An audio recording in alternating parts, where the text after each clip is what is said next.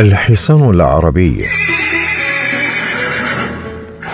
نشأ الحصان العربي بداية في الأراضي الصحراوية العربية وانتشر منها إلى معظم دول العالم التي يوجد فيها اليوم بأعداد أكبر من أعداده داخل موطنه الأصلي.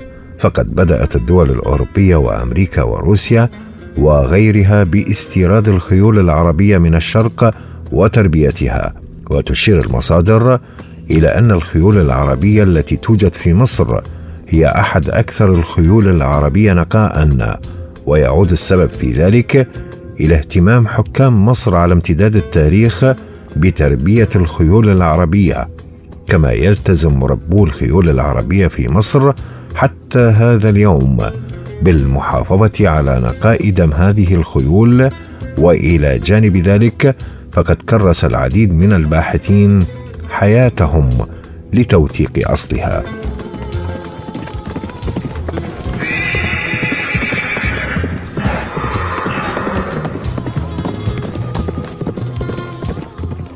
عائلات الخيول العربية الرئيسية تعد الخيول العربية واحدة من أقدم سلالات الخيول في العالم ويعود أصلها إلى شبه الجزيرة العربية التي انتشرت منها إلى جميع أنحاء العالم.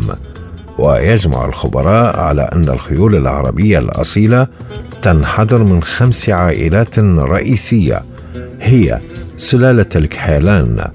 تتميز خيول سلالة الكحيلان بطابع ذكوري من حيث القوة والحجم إذ يبلغ متوسط ارتفاعها 152 سنتيمترا ونصف وتمتلك رأسا قصيرا وجبهة وفكا عريضين.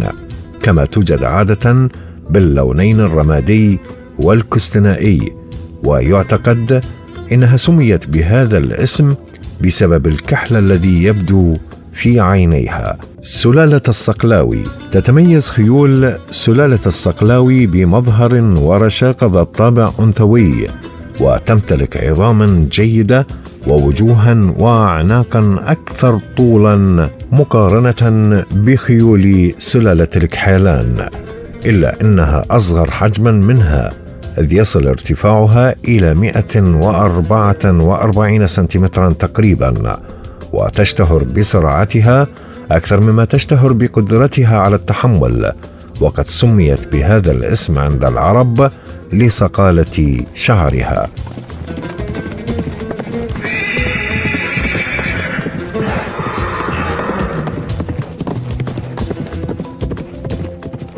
سلالة العبيان. تتميز خيول سلالة العبيان بحجمها الصغير فغالبا لا يتجاوز ارتفاعها 144 سنتيمترا وتكون عادة رمادية اللون مع ظهور بعض البقع البيضاء. كما تتميز بظهرها الطويل مقارنة بسلالات الخيول العربية الأخرى.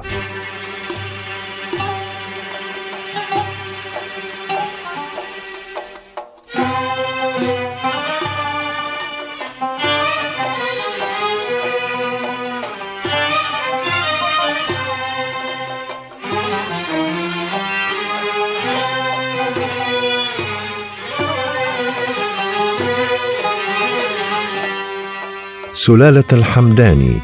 تعد خيول سلالة الحمداني أحد أكبر فصائل الخيول العربية حجما إذ يصل ارتفاعها إلى 154 سنتيمترا ونصف ومن أكثر ألوانها شيوعا اللون الرمادي.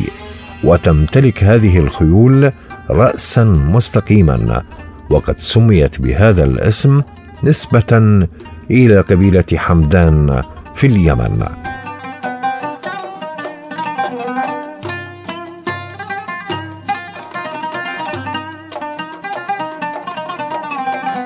سلالة الهدبان.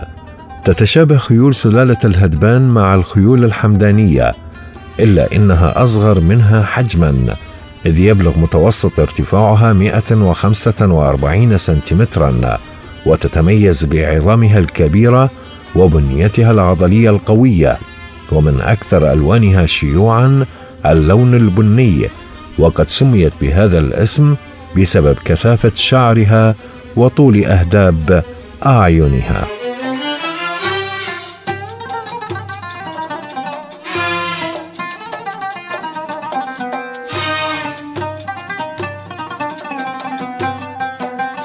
وتتفرع من عائلات الخيول العربية الرئيسية الخمسة عدة عائلات فرعية تسمى باسم قبائلها إذ ينسب كل فرع إلى أصله ثم إلى صاحبه الذي رباه. فعلى سبيل المثال قد تفرع من الخيول الصقلاوية أربعة فروع هي صقلاوي العبد وصقلاوي جدران وصقلاوي بيران وصقلاوي رجبي. وبعد ذلك انتقلت ملكية هذه الخيول إلى آخرين ونسبت لهم. وأصبح يقال صقلاوي جدران بن سودان وصقلاوي جدران المريغي وغيرها. وينطبق ذلك على العائلات الرئيسية الأربعة الباقية.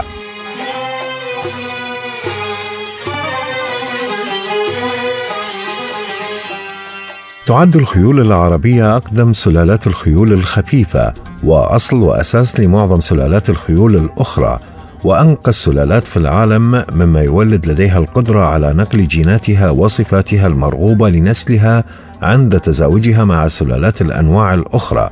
ومن هذه الصفات القدرة على التحمل والذكاء والقابلية للتعلم والتدريب ولذلك استخدمت الخيول العربية الأصيلة كأساس لإنتاج العديد من سلالات الخيول التي تجمع بين خصائص الحصان العربية العقلية والجسدية والخصائص الإيجابية للسلالات الأخرى.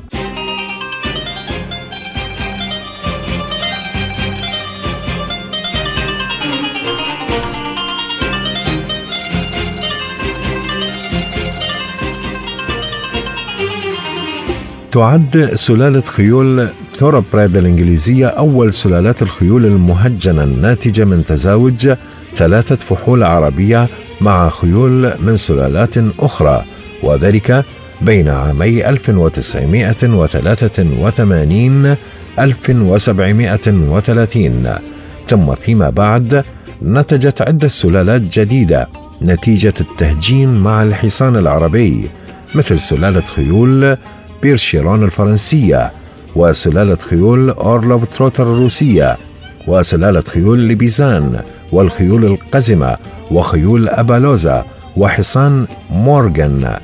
وهذا الحصان هو ناتج من تزاوج حصان عربي أصيل مع حصان ثوربريد وهو حصان رياضي أنجلو عربي يجمع بين خصائص الخيل العربي مثل القوة والرشاقة والقدرة على التحمل وخصائص حصان ثوربريد وهي السرعة في السباق والحجم الكبير.